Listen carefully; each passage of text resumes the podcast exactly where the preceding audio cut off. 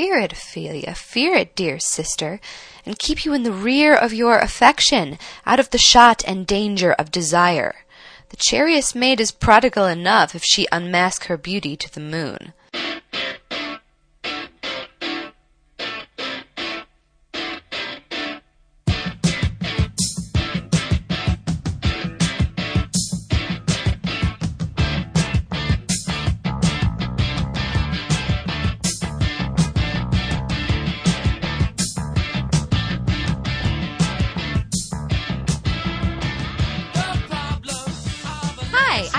Camp. And I'm Zach Powers. And this is Stage of Fools, the unofficial Royals podcast. Today we're talking about Season one, Episode five, Unmasked Her Beauty to the Moon. At the annual masquerade ball, Liam continues to pine over Ophelia, who attends the event with Nick in tow.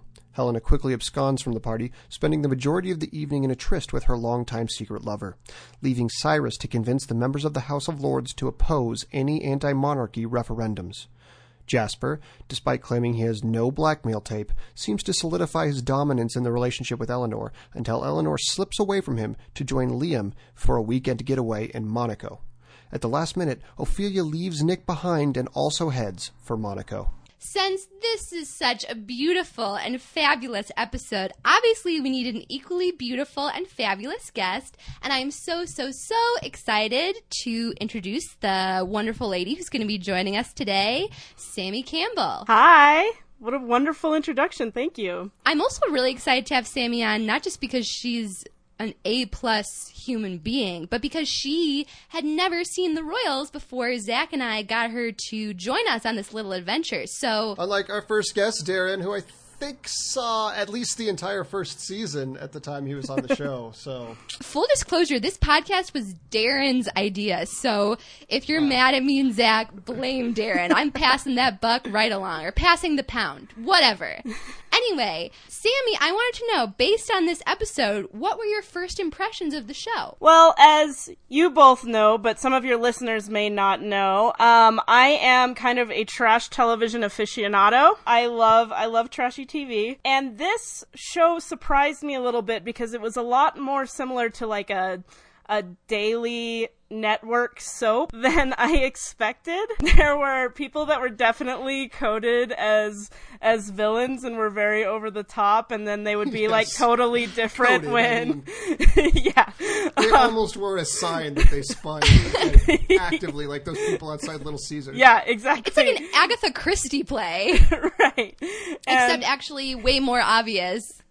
Right. And like one of the main uh, markers for me of a of a soap opera is where you're in the moments where you're supposed to uh, see the character as villainous, they are acting very mustache twirly and villainy. And then in the moments where you're supposed to see them as a person, there's like soft music and um, romance and moonlight, which it was a lot with Queen Helena. It was like from one moment yeah. to the next, she was like the worst person. And then you were like, magical moonlight interlude. And I loved it. Yeah, we'll definitely dig into that because you hit the nail so on the head. Um, I think this whole episode is meant to humanize Helena because Sammy hasn't been around to see, but Helena, um, her firstborn son is recently deceased, and she's mm. so awful that she will literally only bring him up to torment her children and her husband. Yeah, or manipulate them. Yeah, and I gotta say, I gotta say this right at the top, and then I'll try not to harp on it too much.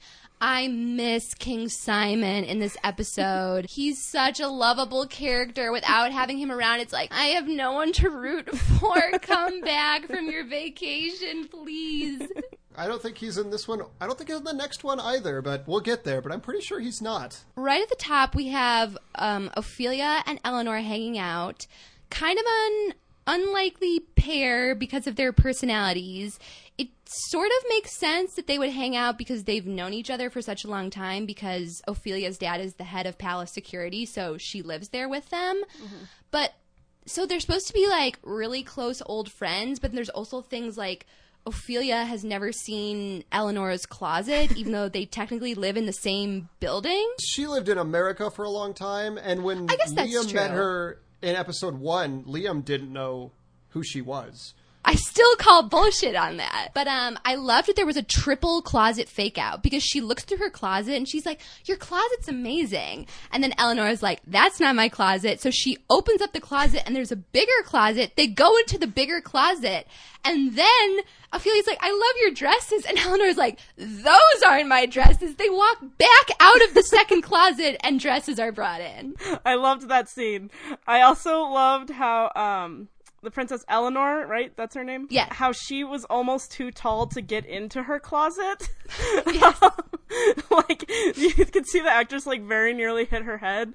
And it was like, I I loved this, like, moment where it's like, oh, I'm I'm impressing you once again with being a princess. And it's like, she knows you're a princess. You can, like, dial it back a little bit. And Ophelia's, like, probably one of the few people who's not that impressed by the royalty thing, just because it's not that much of a novelty to her. Right. I just love, like, my favorite pastime with this podcast slash watching the show is calling out the Hamlet connections. And there was one in this scene that I really, really liked. Eleanor and Ophelia are discussing Ophelia's relationship with Prince Liam. And Ophelia's like, no, I don't like him. I totally don't still have feelings for him. And Eleanor says, the bitch doth protest, which is, of course, a play on Queen Gertrude's famous line, me think the lady doth protest too much. So I just thought that was fun. Just had to drop yeah. that in there for a, a touch of class, a touch of Shakespeare. There's also, briefly, I want to touch on this episode. It's really apparent, but it's happened a couple of times.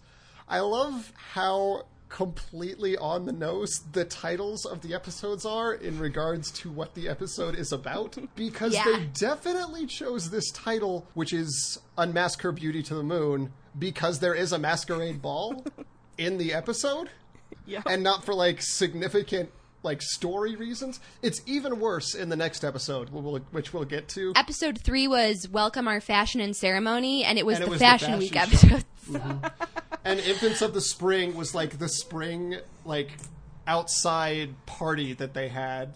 Yes, it's it was ev- a garden party. Oh, yeah. my God. You're blowing my the mind a little bit right so, now. The titles are so on the nose. It's ridiculous. Eleanor goes and gives Jasper a cup of tea. And, of course, there's a continuation of the running gag that Ophelia's an American. She doesn't drink tea. She likes coffee. And it's like, yeah. Again, half my notes for this episode are in all caps. We get it. We get it.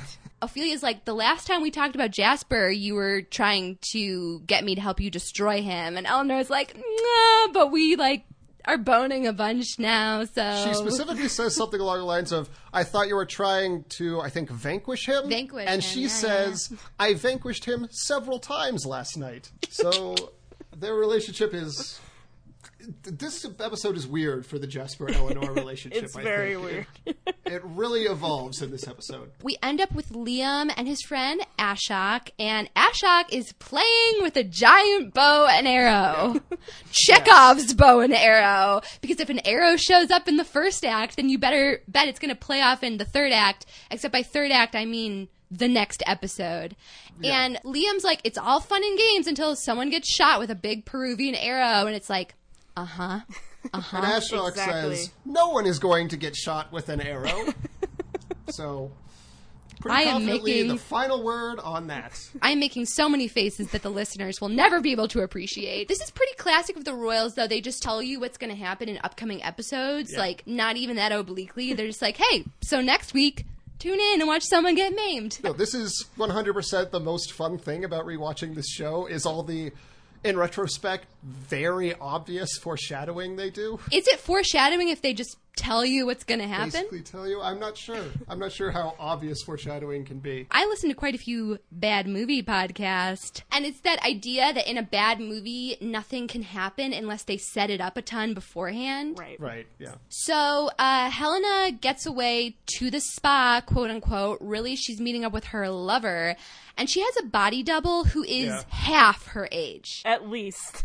Like, it's actually hilarious. She looks like she could probably more be um, Eleanor's body double. Mm-hmm. Maybe it's the same girl. I mean, because Eleanor's body double shows up later in a hilarious fashion. Is this the first introduction of the Lucius character? The, the evilly named Lucius character? It's pronounced Lucius. Lucius. Okay, there's an extra syllable. I forgot to fancy it up. But I guess this is like Helena's right-hand bodyguard dude, her little... He's definitely what Sammy was talking about as, like, coded as evil in sure. every one of his lines. He's like, yes, your highness. Right uh-huh. away, your highness. Wink. Of course. Just like waggling his eyebrows or, yeah, looking down his old man nose. Not much to say about that. I mean, I just thought it was that body double shot of this girl who is has not a single line on her face, who's supposed to convince the entire public that she's Helena. I mean, don't get me wrong. Elizabeth Hurley is beautiful. She's a beautiful woman, like very, very attractive. Just it was it was just funny to me. Yeah, that's no, all. It's hilarious. But not knocking her. If anyone, it's the casting director's fault. This does start my least favorite subplot in this episode, which is Helena and I can't remember her boyfriend's name. Cromwell? That sounds right. Yes, it was. It just sounds like that would be his name to me. I don't know that we ever get his name in this episode because I was trying to listen for it the second time around. And I was like, what the F is your name? We should probably make up a name for him now just so we have something to call him. There was a reviewer named Tasha Robinson, I think, on The Dissolve who coined the term handsome blandling. And he reminds me very much of a handsome blandling, of which there are at least five or six on this show. Every love interest who is not one of the main characters is a handsome blandling. For sure. Like, we also have Nick in this episode. Oh my God, he's the Nick. Ultimate one. The er example. We get to actually one of our things that we legitimately like, which is Um, Eleanor and Liam's sibling rapport. They smoke weed together. Um, but there's an exchange I actually wrote down because I really liked. They're complaining about their mom, which is ninety-nine percent of their conversations. Mm-hmm. I don't blame them yeah. because they really both should be in therapy solely because of their mother. And they're talking about her, how she like makes these entrances at these balls. And they say that last year she rode in on a unicorn. That poor bloody horse. I think I missed that, actually. And they bring it up again later, too. yeah. yeah. Yeah. I actually, um, you mentioned that you talked about how you like the rapport between the two of them, and I really liked the rapport between the two of them as well. It's like the only, the only two people in this show that really have, like, chemistry that's believable, and I liked that. Yeah. Yeah. Yeah, I, I completely agree with you. I think that Eleanor actually has pretty good chemistry with a lot of people. Like, a lot yeah. of... I think Ophelia and Liam can be both boring as performers right. on the show, as actors.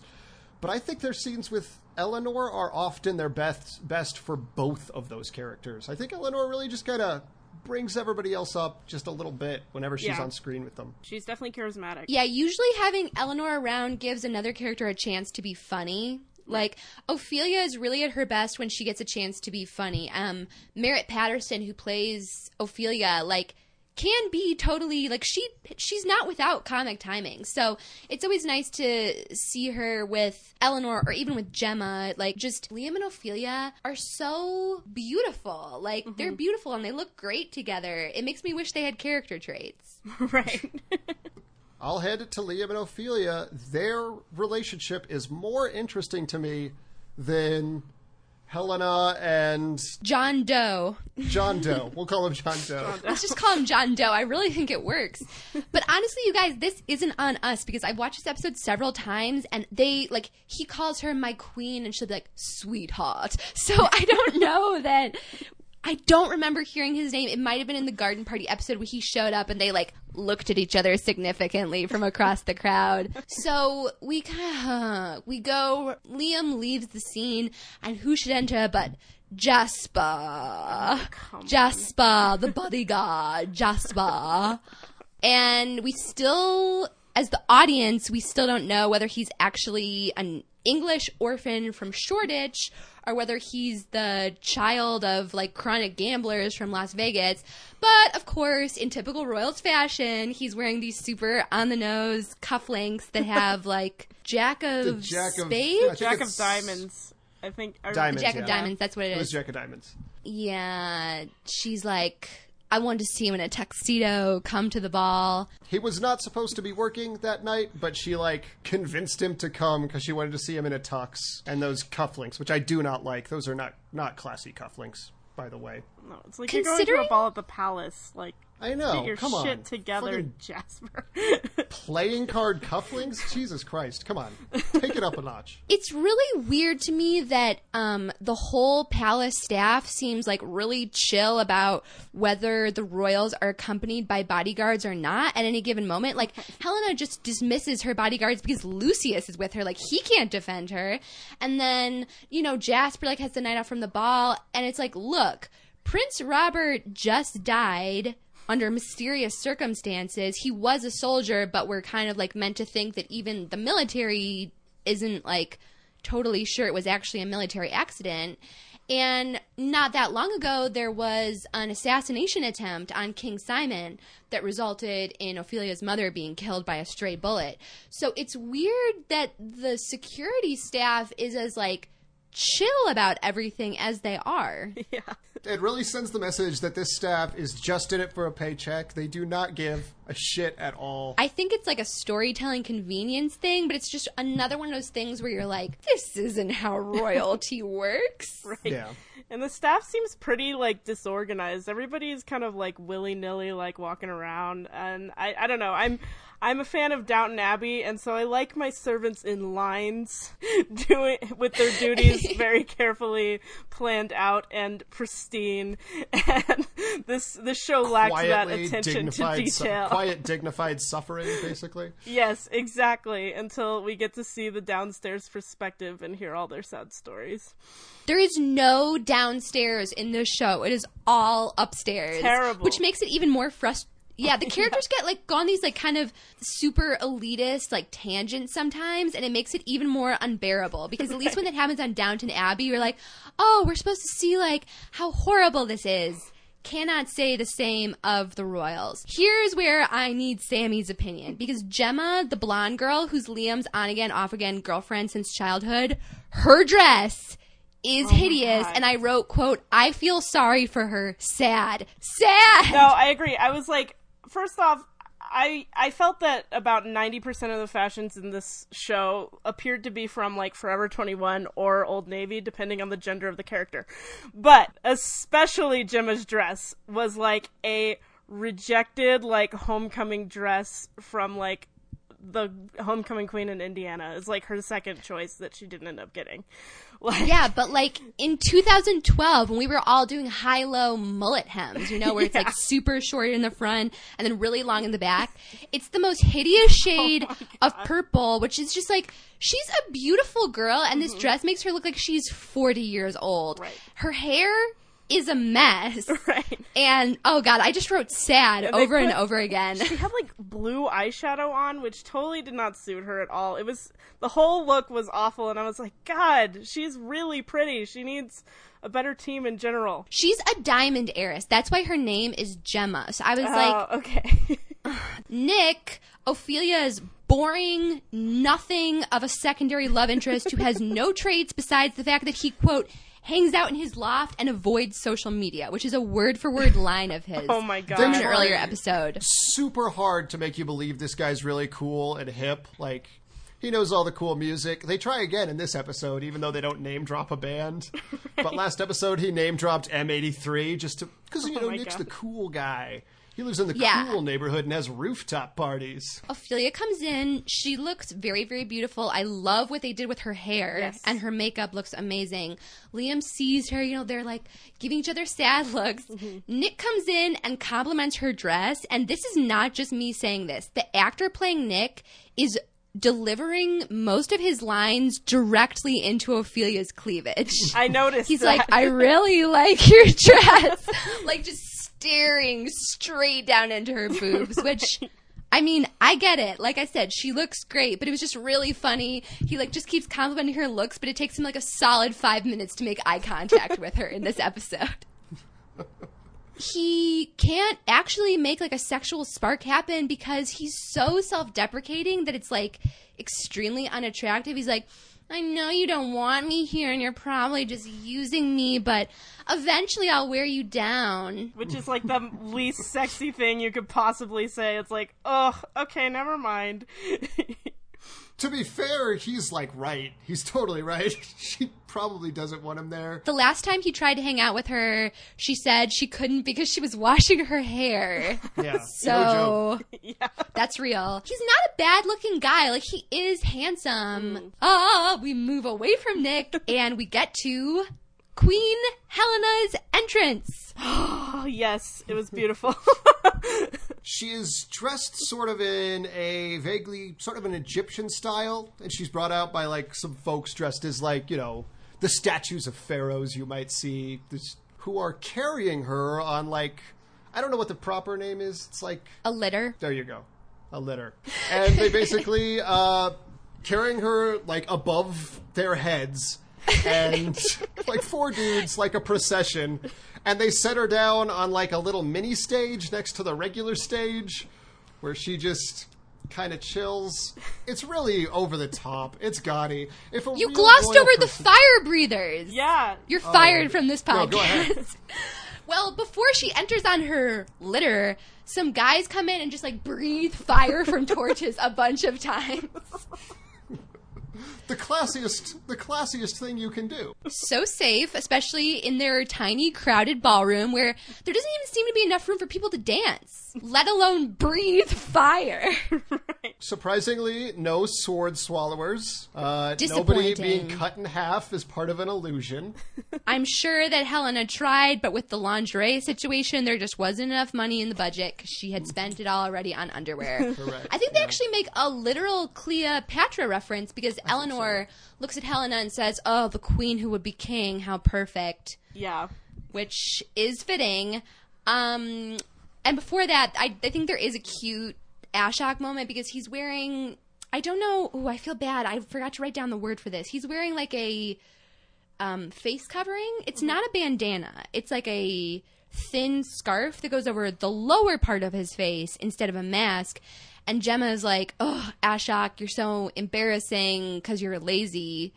And Ashok's like, my eyes are my best feature. And he just bats his eyelashes at her in a way that I thought was genuinely really cute and funny. Yeah, I found that endearing. I can't hide it, you guys. I've been trying for like three episodes now.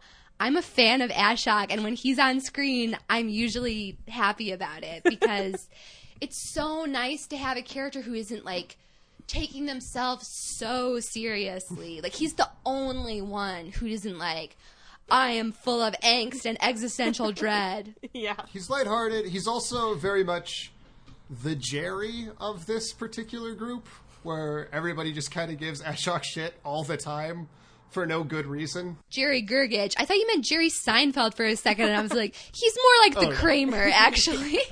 Helena and Cyrus kind of, uh, Cyrus sidles up to Helena while she's laying there on her couch in front of hundreds of people, as you do, and they start talking about how they're going to have a sex party to entice the members of the House of Lords to stay on their side.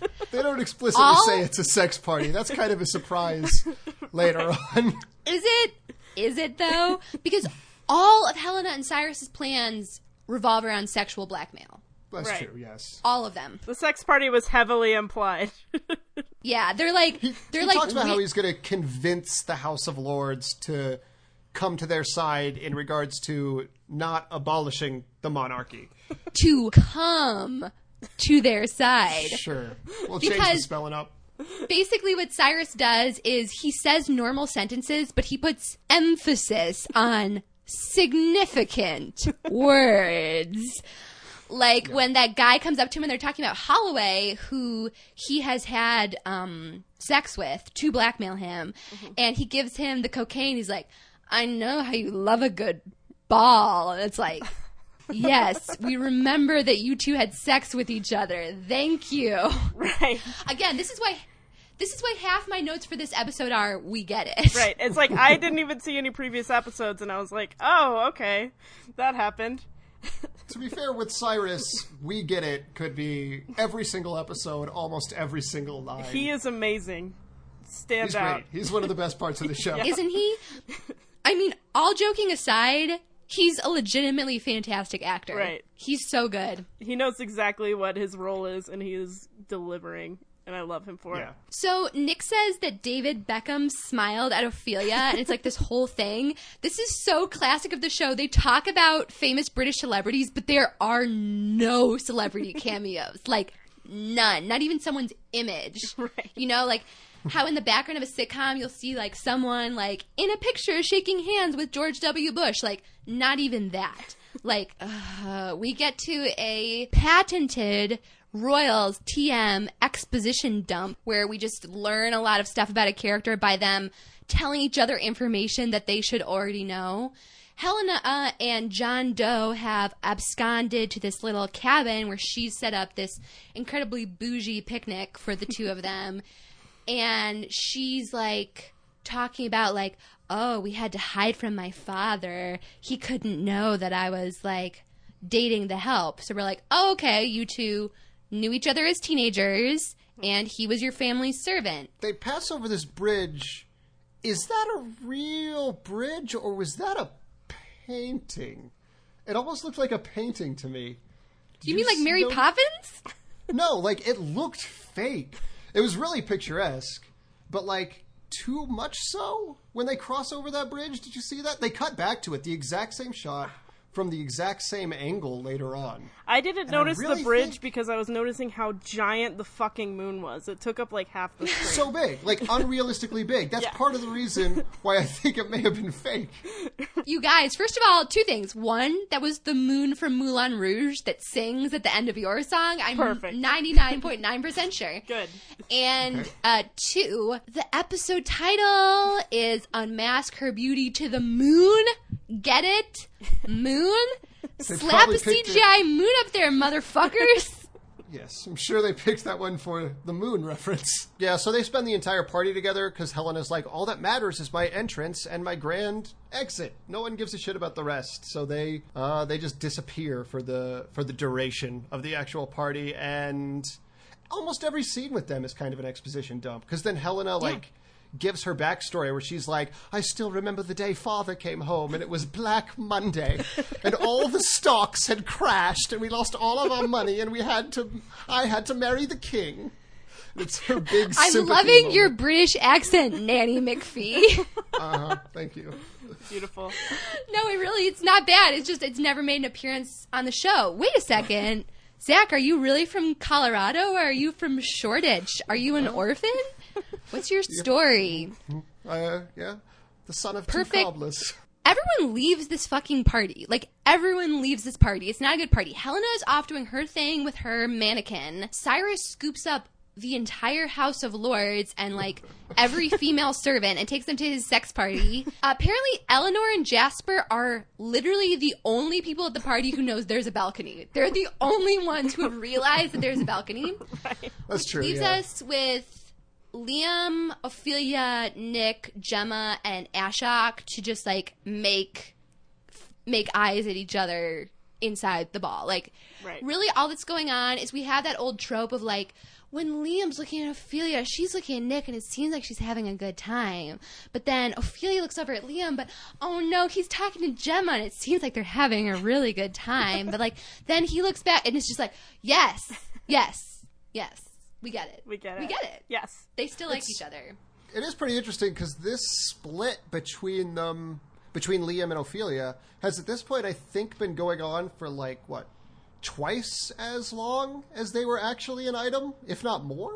They were never an item. They were hanging out. So wasn't the conflict just that sh- there was like a an Instagram video of her like looking cozy with Nick that Liam was like watching over and over and over again earlier in the episode? So they didn't even kiss after that Instagram video. Like they leaned in and she was like, no, which is why it's crazy that he's at this ball with her. He tried to kiss her and she was like, I have to brush my teeth or something. Oh I don't God. know. I need to go. I think I hear my dead mom calling me by. So she could not be less into him is what you're saying. This is the meanest and nastiest we probably ever see Ophelia in the entire course of the show. Mm-hmm. Liam is polite to Nick because he's not a complete piece of shit. Like, yeah. Ophelia acts amazed that Liam doesn't walk up and, like, punch Nick out. Yeah. It's like... He invited him to the ball. He's not going to be a dick. I know you want him to be because you want to have, like, your, like, male aggression, like, they're fighting over me thing. Right. But she she mentions to both of them separately that she's really upset that they like one another, or at least they're acting like they like one another, which I think is more accurate.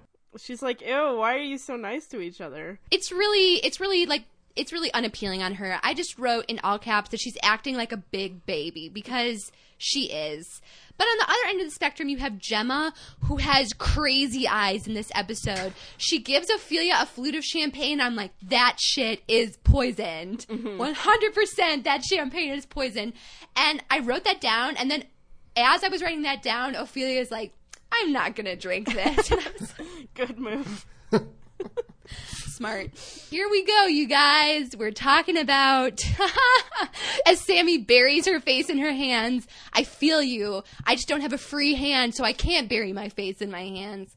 Uh, we go back down in those super convenient tunnels where there is cell service, as we learned in the last episode.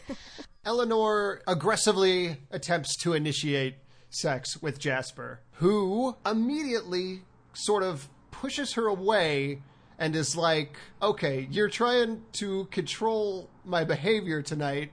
You are the one initiating. You're making me come here in this tux. And he's just like, basically, this is not how it is. And very blatantly sort of lays out this dominant, submissive relationship to her, which he comes back to later on the balcony. But this is the first sort of very, very, very clear uh, instance that that seems to be what he is going for. That was their first conversation about it? Well, well the relationship's fucked, okay. Basically. It's well, very difficult. Yeah, I got that. But we actually cut right from the tunnel scene to them on the balcony. There's a commercial break, and we come right, right okay. back, and it's That's them right. on the balcony. And I really want to talk about this, because there are a few things that I think really need to be addressed, especially because Zach and I have to continue to talk about this relationship in a hopefully somewhat politically correct way as we go forward with the show. So Eleanor says that Jasper wants her to be his sex slave, which is a term that I took issue with, because sex slavery is a very real thing, and it's not like a sexy thing.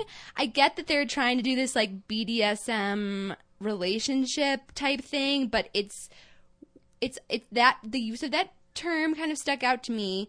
But I think what this episode is trying to do with Eleanor is like pull my hair and like her initiating some of their rough sex, and then like this conversation where he tells her like, okay, go up on stage, tell everyone I'm blackmailing you, out me, and then she doesn't. Mm-hmm. I think that the show is trying to show us that it's a consensual, dominant, submissive relationship. I think that's what they're trying for. Right. But I think this, that, yes. But this, this is episode, still a relationship that started with sexual blackmail. And in future episodes. But yeah, that's the problem that they can never get over, is that regardless of if he actually drugged her or not, regardless of if there was a tape or not, perhaps the first time could be excusable as they were she was drunk and it was whatever, consensual, and you got That's... fired. After that, mm. clearly, cl- I mean, that, even that's That's rape, shady. Too. That's already rape. He was sober and she yeah, was not. That's yeah. true. Let's, well, I, I, yes, if he he was sober, so scratch that. That's. Yeah. I know the show doesn't want us to think of it that way, but right. I refuse to not see it that way. Right. Espe- and, and then after that, at least for some amount of time, they were having sex under the pretense that if she did not do it, he would ruin her reputation, essentially. Which is pretty hard to get over. Like, right. The show wants it to be a really romantic thing. It's pretty clear uh, in this episode and in subsequent episodes and in some stuff that we've already seen. I'm speechless. I mean, it really boggles the mind no, what they're it, going for with this plotline. It definitely does. And, you know, the... the fact that they're trying to they're trying to create this kind of dom sub sexual relationship with these two is like, it always bothers me that the the kinky sex on television happens with like the most fucked up character as the sub, usually. Yeah. It pathologizes yes. that kind of um that kind of relationship, and it makes it like really unhealthy from the get-go, where like, you know, if like a dom-sub relationship on a, a trashy show like this could be, like, a really fun subplot. Um, like, in trying yeah. to navigate that. Um, but the way they, they went about it was, like, it was just, like, these quick little whispered conversations. And then, like, oh, if I'm your dom, that means I get to tell you what to do all the time. Every every day, you go on that stage, you know, and do this, and it's like, mm, that's not how yeah. it works. It's like one quick, like a, a rewrite where they could even somehow retain the power struggle aspect of their relationship, but have it not include coerced sex in right. any way. Exactly, would have made There's... the entire plot line ten times better. Right, I agree, and I'm really glad we're having this conversation because he, she's a princess, and he's her servant, basically. So you already have a flipping of the power dynamic there. You don't need to add on the, um, you know, sexual assault. Right. There's yeah. no need. But I did want to say it's so interesting, Sammy, that you compared this show to a more traditional daytime soap opera mm-hmm. because soap operas have been known to do this, to right. have a character start out as a rapist and then end up, like, down the line turning into a love interest who marries the female protagonist. Oh, yeah. It happens all like, the that time. Has, yeah, that f- has famously happened. It's like a weird trope. So, I, I mean, I really think that we are putting a little more thought into this than the writers ever did. Like, I think they were just like, it's going to be, like, sexy and they're going to hate each other, but they're just going to want to fuck each other's brains out right. against a wall in a tunnel where it's, like, dank and shit. Like, right. I get it. It's just, it goes so off the rails. Mm-hmm. I, I don't know if him telling her that there's no video makes it better. I don't think it does. Or worse. I, I don't think it, it does. Worse. For me. Ugh, I mean... Because he just fake it, blackmails her into having sex with him then, like... I don't, it's I don't the same like, end result. It's the same right? Like, what's, right? the, yes. what's the difference? Like, I don't know. He's still... He's, I don't know. Either way, he raped her. Right. Like, well, it doesn't matter. No, it, like, totally. It's entirely secondary if the video ever existed. Right, right. Although, and I'm not trying to point. excuse Jasper here, but no. because of, of how many times he's lied, now I wonder if they even had sex that night at all. Like, maybe he never raped her because they never had sex that night. We have, we don't know. There's another girl in the bed when they yeah. wake up. And she's never mentioned. They she never mentioned the that there's fuck a third. Out. She walks out of that room like fucking as quick as she can go. She is she is out. Smartest character on the I mean, show so far. Exactly. And she's not a character. She's an extra. Yeah, and I she's know. Gone. We never see her again. Out. But like yeah. I want her to come back like a reveal, like a character like maybe Nick like unzips his skin and like it turns out to be the girl and she's like, I saw it all and I'm here to tell you everything. Yeah. But it doesn't even that like, okay, let's say they didn't have sex that night. He still made her believe that he raped her that night. I know. Right. Again, I'm not, ex- I'm not excusing it yeah. at all. It doesn't make it better. I just right. am saying at this point, literally one hundred percent of what he says could be a lie. Mm-hmm. So, mm-hmm. oh, he's just the Jack of diamonds, isn't he? Ah, ha, ha, ha, ha. Nick lets Gemma steal him away for a dance because he has no sense of self-preservation. I wrote, quote, God, he's dumb and bad. um, this is another thing that I took issue with. Oh, I'm so glad I have Sammy here to be here to witness all my angry Yay. Rants. Because Liam and Ophelia dance. And Liam is referring to Nick as Ophelia's boyfriend. Yes, I see your eye roll, and I am there with you in this moment. And Ophelia's like, he's not my boyfriend, which is fine. Then Liam's like, well, he's not your boyfriend. Why are you guys, like, leaning into each other to kiss in that Instagram video? And it's like, first of all, hi, stalker. Second of all, are you seriously trying to shame her for kissing someone who's not her boyfriend when they didn't actually kiss? And two... when you guys were dating, you were just, quote-unquote, hanging out. So, like, you never labeled your relationship either. Right. It was like it's like he was so smiley and sweet when he asked her to dance, and then he immediately starts interrogating her about, like, yes. everything that she's been doing while they're apart. And it's like, well, okay. you know, I, I don't know. Like, I don't have the backstory, so... Um, you know, so my reaction was just like, oh, what is this guy's damage, basically? Because... That's fair. Because even if even if she did, like, totally make out with Nick, she wouldn't be doing anything wrong, you know? Exactly. So. Exactly. Um, I do love the moment, though, as Ophelia storms away, Gemma's like, love your earrings, and Ophelia's like, thanks. I like that, too. Yeah, that I was like great. That too. I honestly wish there were just more Gemma and Ophelia snarking at each other's scenes, uh-huh. because I do feel like those actresses, in spite of the fact that they're playing enemies, mm-hmm. have a really nice rapport. Yes, they do. Yeah. Then we cut back to Helena and John Doe, and this is what Zach was talking about with the exposition dump. Helena, uh-huh. you know, Helena's a girl in a world whose only job is to marry rich. Sure. Um, her mother may have no sons. Who knows? We don't know. Um, her soldier boyfriend goes on this monologue where he keeps referencing this character who we've never heard of, so there's no emotional stakes, mm-hmm. a soldier that he lost in battle.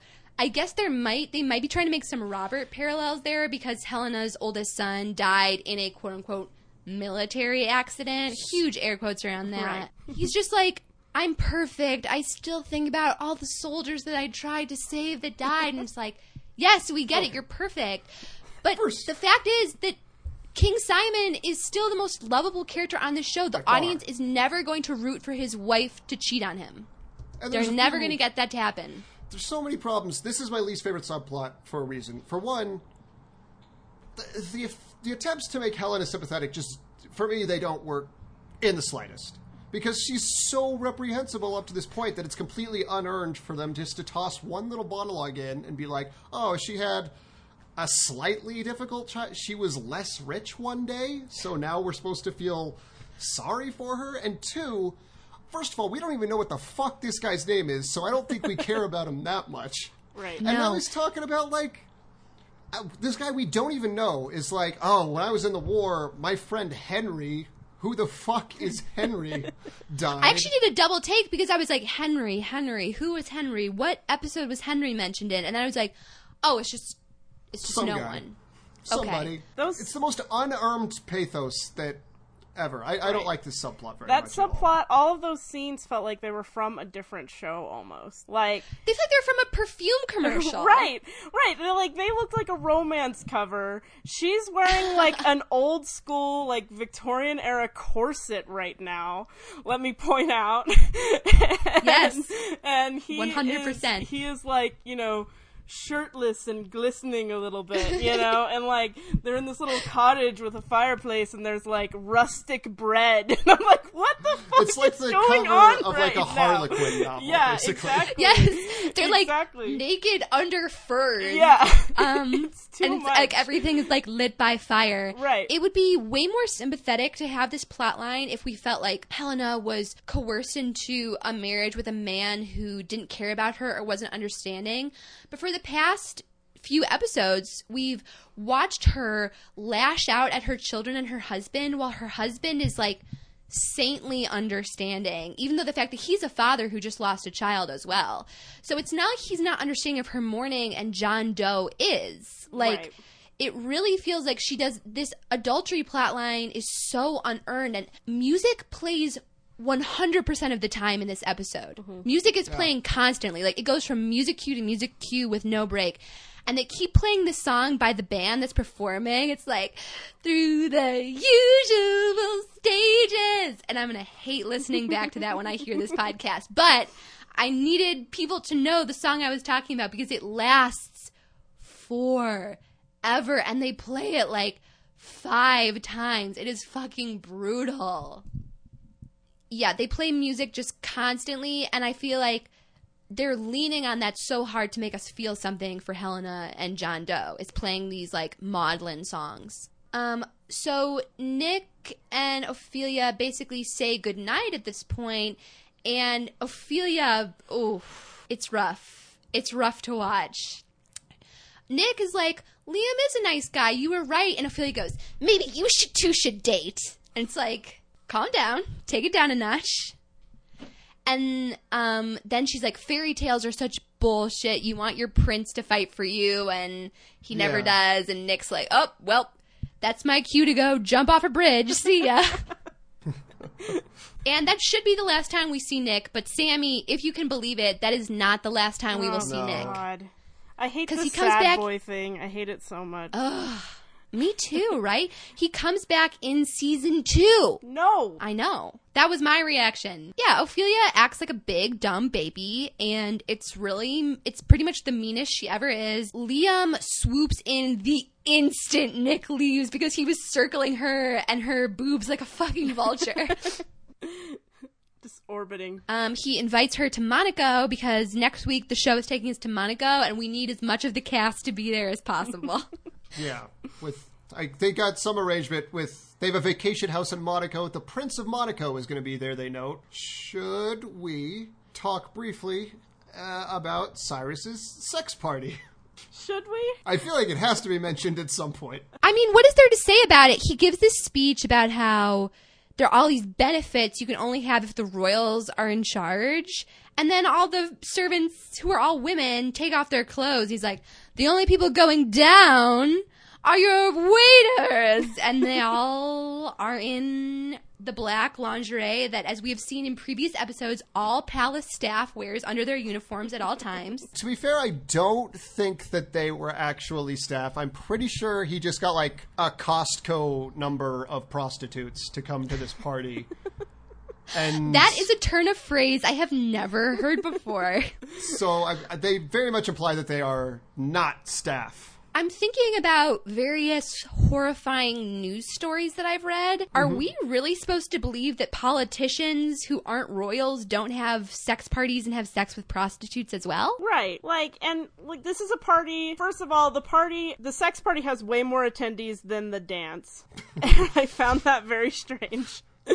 Second of all, they're like, you know, you say like a Costco pack, but they're like five to six prostitutes maybe, and like um. seventy dudes in there. I feel like, and so, seventy dudes with a median age of seventy right, years old, and they're all just yeah. kind of like. Like, there's a scene break, and then there's, it comes back to the sex party, and there's, like, one dude getting a lap dance, and, like, three other guys, like, waiting patiently, just watching.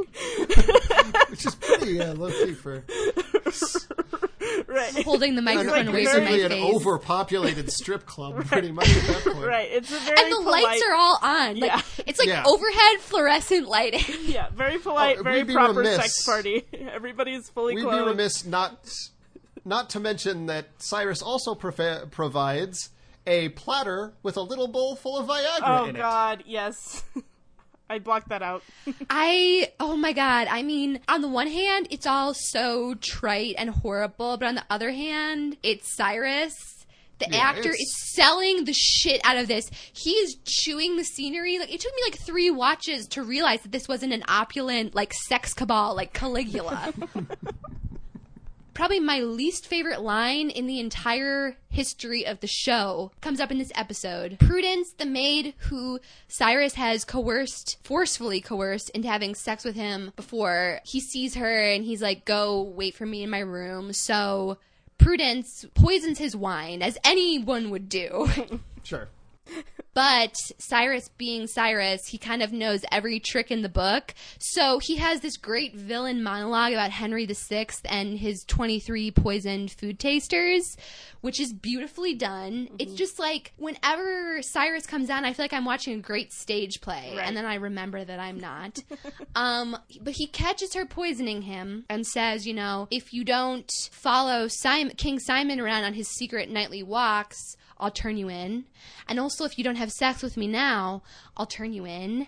And then he starts to disrobe, and he says, I'll be slightly more gentle than they would be in prison. All right. I know. And, oh, I had to pause the episode on, at that moment, actually. I think overall, I mean, we've been kind of harshing on it, but that's because there's a lot to talk about. Like, this was a fun episode in that it was rich with incident. Mm-hmm. But that being said, that line... is deeply not okay. Like, prison rape isn't funny. Right. I feel weird having to spell that out. I mean, even coming from Cyrus, I just put four frowny faces next to my writing down of that line, and that's pretty much sums it up. On the whole, the one thing I will give this aspect of the show over the Jasper Eleanor thing is that Cyrus is clearly, clearly, clearly portrayed as an evil character. That's true. That's fair. Yeah.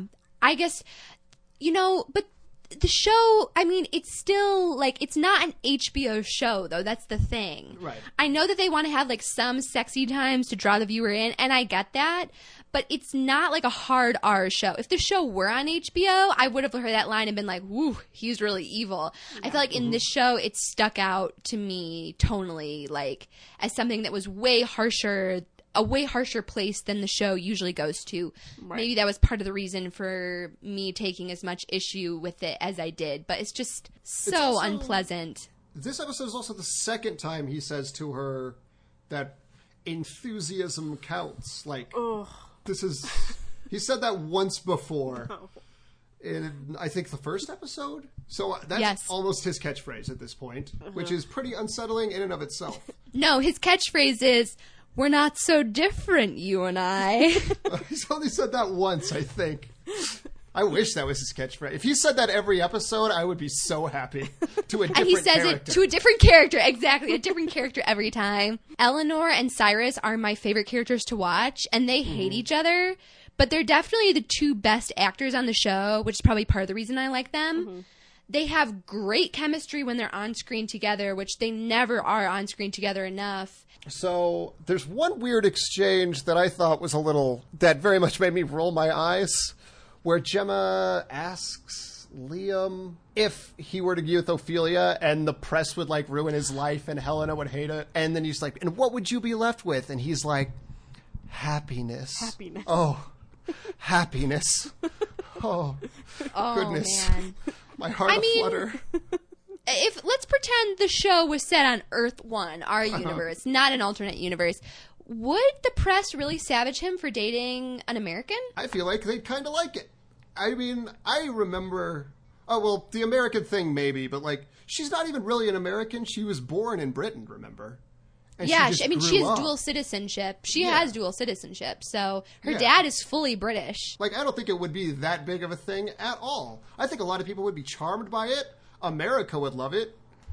Britain would get so much money from Americans, probably, when they eventually wed. Also, she's beautiful, she's a dancer, and her name is Ophelia. So I feel like there's a lot of stuff that people could like latch onto with that. Yeah, the press yeah. would love her. And probably. Liam and Ophelia are so clearly meant to be William and Kate parallels. Right. I mean, for that sure. last shot of the two of them in the limo leaving for Monaco, I was like, oh, first of all, they're just gorgeous. Right. But second of all, they really had like a William and Kate thing going on, majorly, majorly, majorly. Right, with with Ophelia's hair especially in that in that scene, I was like, oh, I see what they're doing here.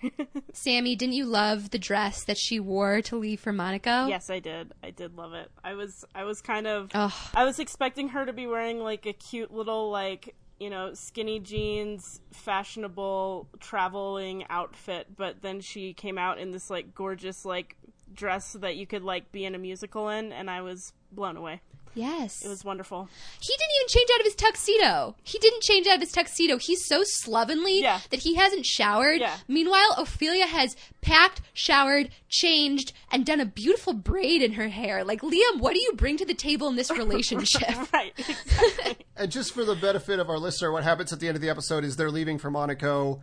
They're about to pull away, and at the last possible second, Ophelia comes out of the palace, ready to join them. Like we ever thought that she wasn't going to. Right, right. So it was, you know, a little fake out, whatever. It, yeah, she they had. They, I feel like they packing. almost had to do it. Speaking of fake outs, this is pretty much the last thing we have to talk about. Oh, okay, so Jasper's like, in typical Jasper oh, yeah. fashion, he's like, go to your room, take off your stupid dress, get into bed, and wait for me. And we're like, okay. But she very clearly says yes, which, again, I think is the show trying to show us that it's a consensual relationship, because they fucked that up so badly from the start. So now they have to go back and try to right past wrongs. Right. But he gets there, and Eleanor is laying in the bed.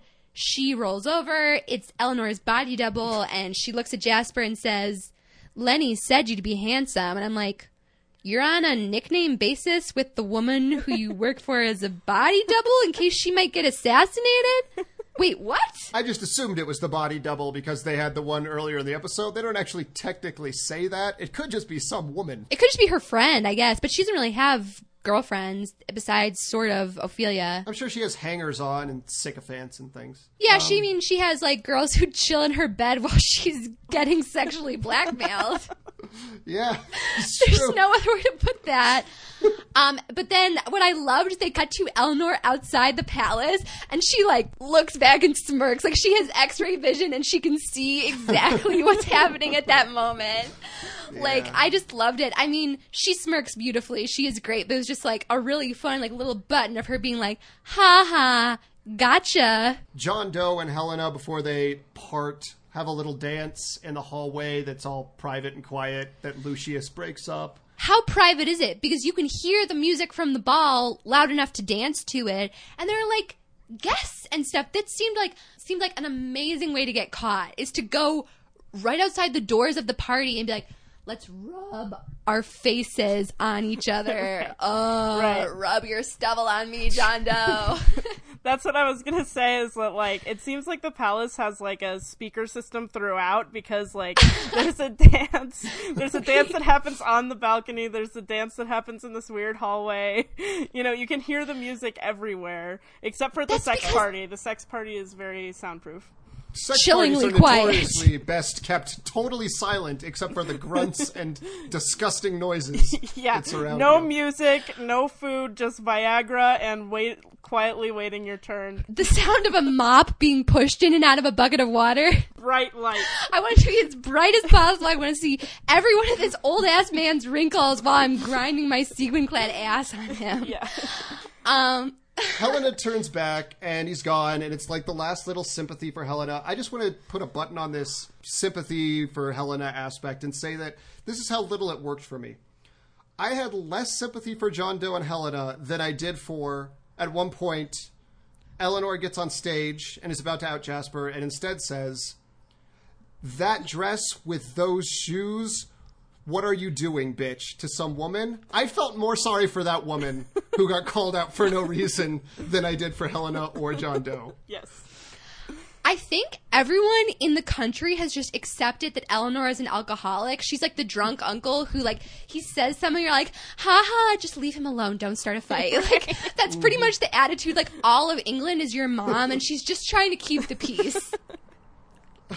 She just wants to, like, have dinner for once without starting a fight. So someone says something terrible, and England as a whole is just like, ha, ha, ha, pass the cranberry sauce. That's perfect. Um, I feel like that was an emotional roller coaster. And yeah. Despite all our complaints about things characters did, it was a good episode because a lot of absurd shit happened, which is all I want from the Royals. I want absurd stuff to happen, and there to be occasional Hamlet references. That's all I really ask. Right. Great. Could I yeah. do with slightly less sexual assault? Yes. Could I do with a lot less sexual assault? Also, yes. Sammy, since you are an esteemed guest, I will have you go first. What was your favorite moment of the episode? We talked about this a, a little bit at, at length already, but no, actually, I'm changing my mind because we haven't talked about this. I was going to say uh, Helena's um, entrance to the ball, oh. but I think the moment, because they're still trying to make us really feel for Helena, at the after after the ball is over and she's sitting on her perch in this empty room. And she's holding the crown that she wore oh, yeah. to the party and the flower crown that What's-His-Face gave her. And she's oh, just... That's, that was supposed to be like, some symbolic shit, yeah, too. Yeah, she's just, like, thinking... Where it's like she puts away this ostentatious thing. Right. Puts on this little flower crown. Right, and she puts on the flower crown, and it's just so funny because they're trying to make us, like, think... Maybe she's considering that, you know, the, the end of the monarchy wouldn't be such a bad thing. When you're like, no, she's the worst. I have all, all, yeah. only seen one episode of the show, and I know that she's the worst, and this is not going to happen. So why are they doing this? Like, what is the point? But I just loved it because... Go ahead. Oh, actually, her defining character trait is ambition. That's right, all. Right, right. I just loved it because it gave um, Elizabeth Hurley, like, a real, like, Lifetime movie moment um, that she got to to do the, like, soulful looking around and thinking about lost love that I love. It's a trope that I love. Yeah. All of a sudden, she was in love, actually. Yes. Like, for just one moment. Just moment. She had a look on her face, like she was a precious moments figurine. It. Yep. So, I love that. All right. Well, I'll turn it over to Zach. Favorite moment. First, I have to give a quick shout-out to Cyrus's purple suit with, like, a very golden tie. Yes. And a little yes. narrow scarf. As yes. always, Cyrus bringing... He looked like he was at Mardi Gras. Yeah. He brings, like... his event suit game.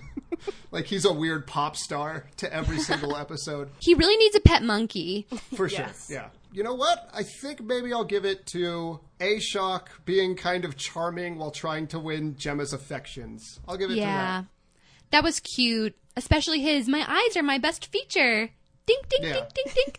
So, um, and she eventually dances with him, and he's a little taken aback, but they go out. It's very nice. Ashok, good, good job, buddy.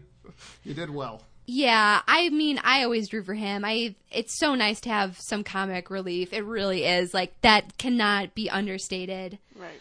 Um, I, ooh, I have two tiny moments, and it's a really close race.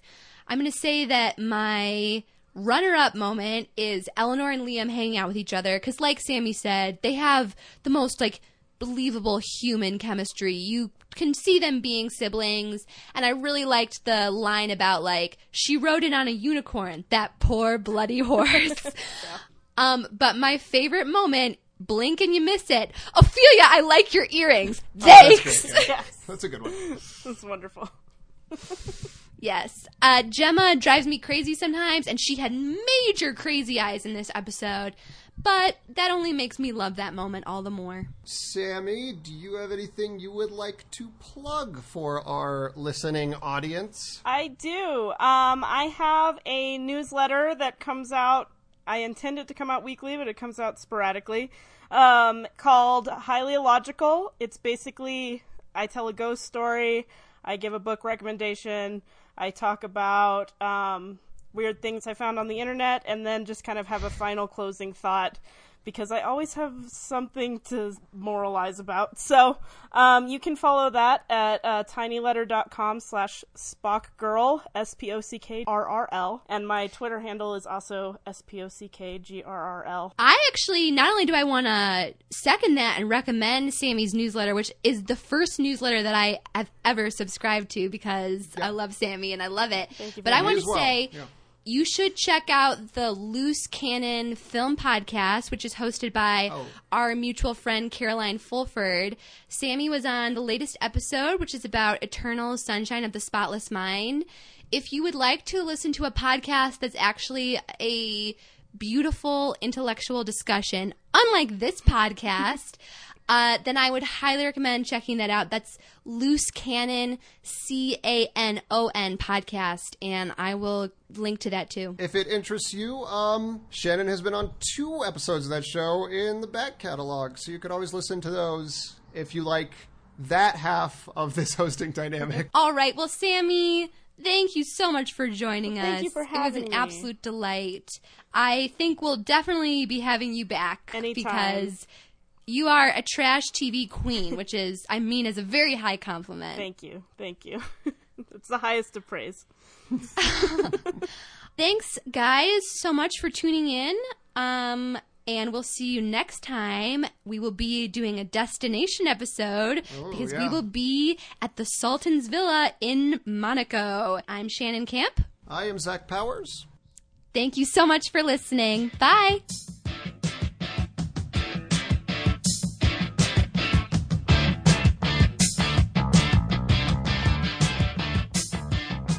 Visit Stage of Fools on our Twitter at Stage of Fools Pod or on our Facebook page, Stage of Fools. The Royals is property of E. Stage of Fools is produced by Darren Husted, artwork by Joshua Hollis.